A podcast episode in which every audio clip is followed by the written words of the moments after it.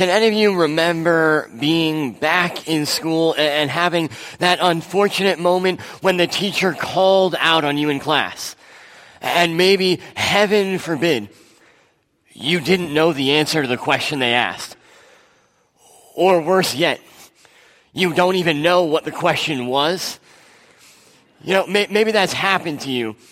You were sitting in class and you were daydreaming about riding your bike in the nice weather outside or about the basketball game later, or about what you had coming up this weekend. And so you just weren't there in that moment. You weren't paying attention to what was going on. That happened to me once or twice on occasion, probably once or twice a day, that is. But the reality is that that still happens to me. You know, sometimes I'm sitting in my office and somebody comes in to ask a question and I'm a million miles off. I'm thinking about the to-do list for my wife, or I'm thinking about uh, something I have to do with friends later, or what's on the agenda, or the grocery list, and I'm just not there, but, but somebody's come in and asked me a question. See, they've come in because they want to make sure that I'm ready for the meeting coming up that evening, or that I know what's going on for worship this weekend or the teachers, despite what you may believe, when they ask you a question, they're not just trying to, to make you look bad. They want to make sure that you're prepared, that you know the material, that you're ready for the test coming up next week or next month. They want to make sure that you understood the concept so that you're ready for the next lesson. Likewise, God wants us to be prepared. He wants us to be ready for what's coming ahead. Now, how many of you out there were Boy Scouts or a parent of a Boy Scout at some point? Put your hands up. Okay, well, I'm going to put you on the spot now. It's, it's like you're back in class. So you have to answer this question for me. What is the Boy Scout motto? Always be prepared. Always be prepared. But what does that mean? Well, being prepared doesn't mean that you know what's coming up next. It doesn't mean that you have every answer. Being prepared means you're ready. You're ready for what comes. You're adaptable. You're ready to change and adjust as you need to. It doesn't mean that you have all the answers, but it means that when you get somewhere, you've assessed the surroundings. You've prepared for the unexpected, which almost inevitably comes every time, especially if you're on a camping trip. The, in, the unexpected comes. You see, it means that you're ready to respond to a situation instead of being caught off guard and being forced to react. Now, when you're in a classroom, you may be caught off guard, but you shouldn't be. You should be ready because what teachers do is they ask you questions. We, we expect that to come. It can be a challenge, however, in life to be prepared because we don't know when the accidents are going to happen. We don't know when the diagnosis is going to come in.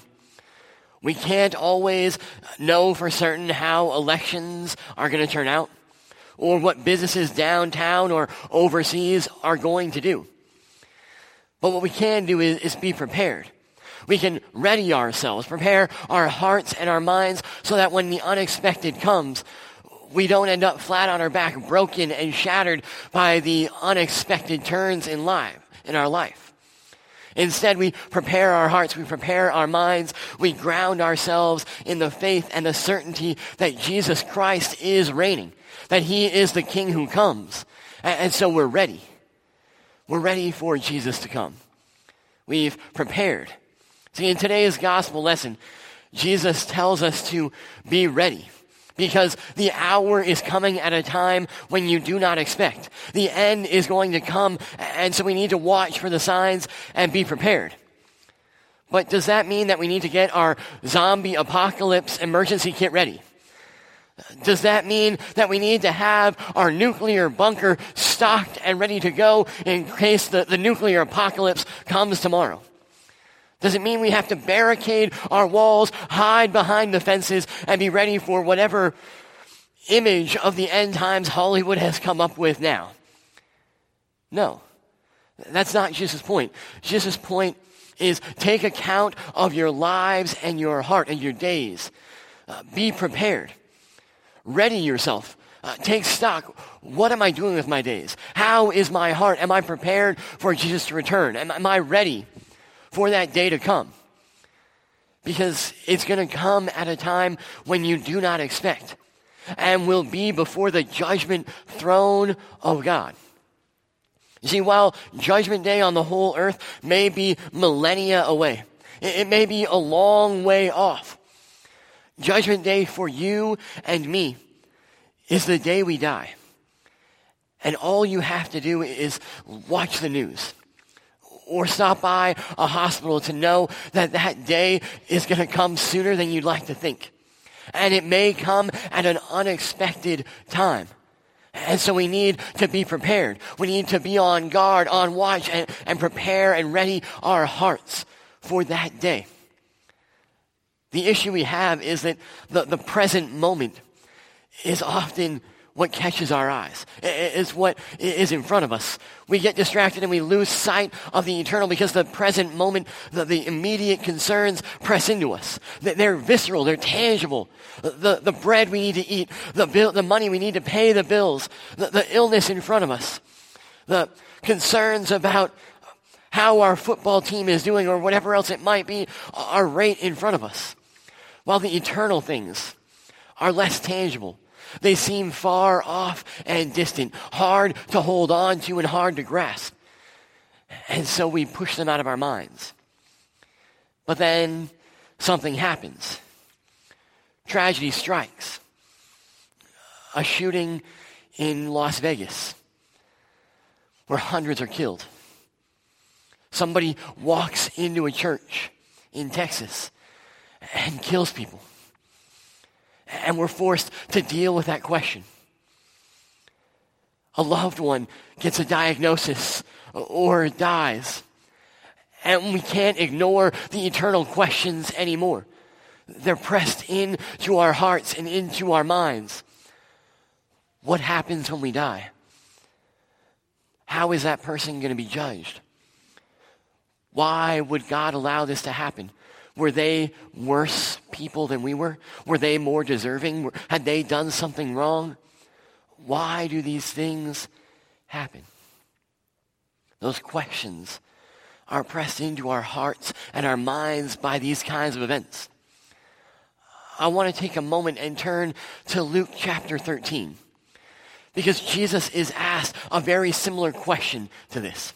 And his response is both poignant, powerful, and appropriate to go with today's lesson. And so I want to read those words to you. Luke chapter 13. Now there were some present at that time who told Jesus about the Galileans whose blood Pilate had mixed with their sacrifices. Jesus answered, Do you think that these Galileans were worse sinners than all the other Galileans because they suffered in this way? I tell you no. But unless you repent, you too will all perish. Or those 18 who died when the tower in Siloam fell on them. Do you think they were more guilty than all the others living in Jerusalem? I tell you no. But unless you repent, you too will all perish. Jesus' point is don't worry about whether or not they were worse or better people than you.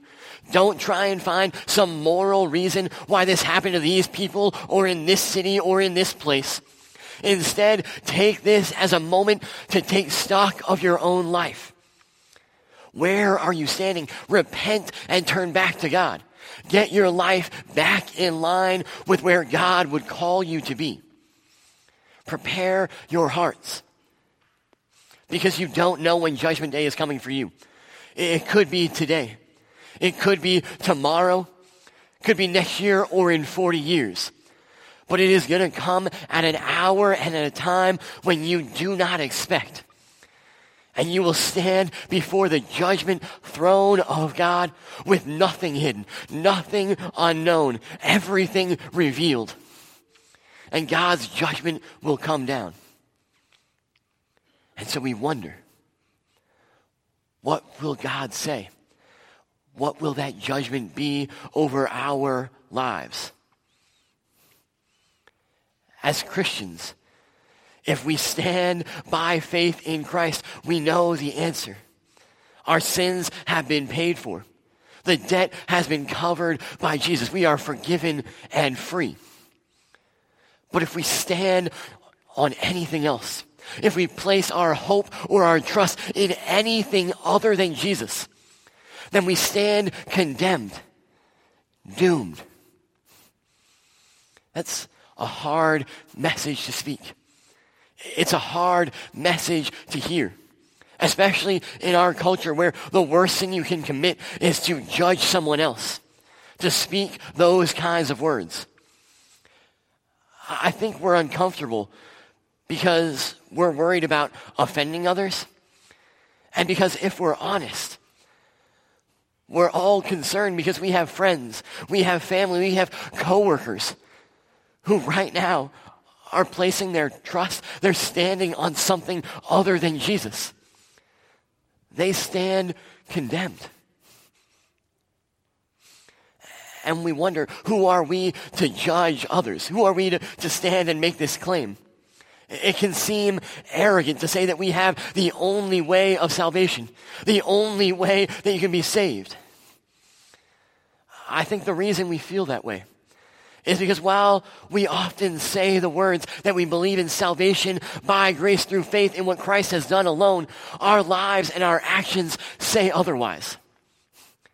We tend to put our faith and our hope in the fact that we show up here every week for worship that we give to charity or, or hand in canned goods for the, the, dri- the food drive at Christmas. Or we place our trust in the good deeds and the things we try to do on our, in our daily lives. And if functionally we live as if that's what saves us, then who are we to judge anyone else if they're doing the best they can? See, we struggle because we fail to judge ourselves honestly. If we judged ourselves honestly, we'd have humility because we all recognize that we fall short of the standard of perfection. We just don't measure up. See, the claim we make as Christians that we are saved by, by faith in Christ alone is not the claim that we make. It's the claim that Jesus himself made. We don't say this, Jesus said it. In John 12, he says that I am the way, the truth, and the life. No one comes to the Father except through me. If we're disciples of Jesus, then we take his words, we follow his words. Who are we to change what he has said? If he has said it, then it's what goes. If he has said it, then that's where we place our hope, our life, and our and stake our claim is on what he has done for us. That's where we stand our ground. See, we as Christians, we don't fear death or judgment day because each and every week we gather here to prepare our hearts and our minds. We gather and we say the words of confession, admitting that we have sinned in thought, in word, and in deed, by what we have done and by what we have left undone, that we are not good enough by our own account. But the beautiful thing about the Christian service, about this place, is that it doesn't leave you there. Because immediately afterwards, we hear those beautiful words of hope in absolution. That by the stand and command of Jesus Christ, we are forgiven. In the name of the Father, the Son, and the Holy Spirit. That we have hope. That we, we live and we believe and we stand in what He has done for us. See, as God's people, we stand in the light of what Christ has done. In, in all the Old Testament prophecies about the end times, we hear these, these words that there will be earthquakes and darkness, that the dead will be ra- raised from the tombs, that that's what's going to happen at the end times. And at Jesus' crucifixion, all of that took place. See, for you and me as God's people, Judgment Day has already come. He took our judgment upon himself on the cross. And so we as God's people, we stand in the shadow of the cross, humbled by our sin and our brokenness. And yet with joy, with peace, with love, with hope, because of what Christ has done for us. We stand forgiven and free. And we share that good news with the world around us not out of arrogance, but out of humility, that that same grace that God has given to us has been given and offered to all. Amen.